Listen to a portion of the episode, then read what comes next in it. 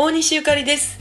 えー土曜日が横山健さんの40周年でまあトラちゃんももう朝早くから入ってましたしね、えーそれまでにリハーサルも続いていて、えーまたまた明日もリハーサルなんですね。で明日は何の日かというとトラちゃん誕生日なんですよ。わーって感じです。もうええ年になりますお互いね。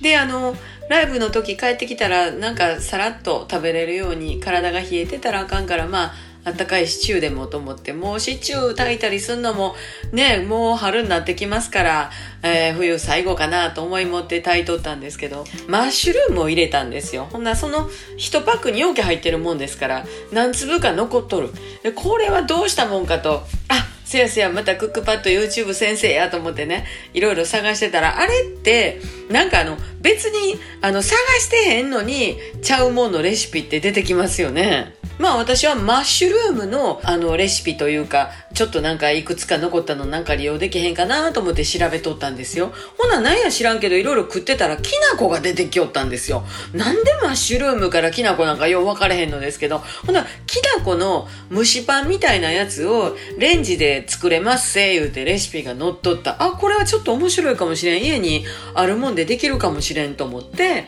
えー見てたらまああ小麦粉やらあのお砂糖の代わりのね甘いやつやらいろいろあるからあなんかきな粉とベーキングパウダーがあったらなんかできるな思って。ほいで昨日ついでにスーパーで初めてですねこんなそのためになんかきな粉買うか思って。えでもなんかもしかしたら甘いもん食べる時美味しいかもと思って買ってきてで今日やってみたんですよ。レンジですぐですよ。えらいもんやねこんなことができるんやなレンジでって思いました。家にあるもんでね。であのそんなんで蒸しパンもあるし。であのちょっと明日の行き品のためにおにぎりパパッと握っといて、えー明日はトラちゃんが誕生日にもかかわらずリハーサルに出かけないといけないのでなるべくねうまいことこうなんかパッと食べてパッと帰ってきたらまたなんかパッと食べててうまいこといけるようにあのしたらないかなというそんな感じの、うん、ずっと台所かいみたいな話ですね。特にあのトピックスは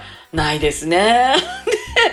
トラちゃん、明日はおめでとうさんっていうことで、えー特になんじゃないんですけれども、あの、明日はそんなんで、そうですね、せっかくやからね、あの、蒸しパンになんぞね、えーケーキシロップでも塗りたくって食べてもうたらええかなって思ってます。まあなんやろ、家でおる誕生日のお祝いってこんなもんなんかなって思いますけれど、えー皆さんはどうでしょう？お元気になさってますか？また明日、大西ゆかりでした。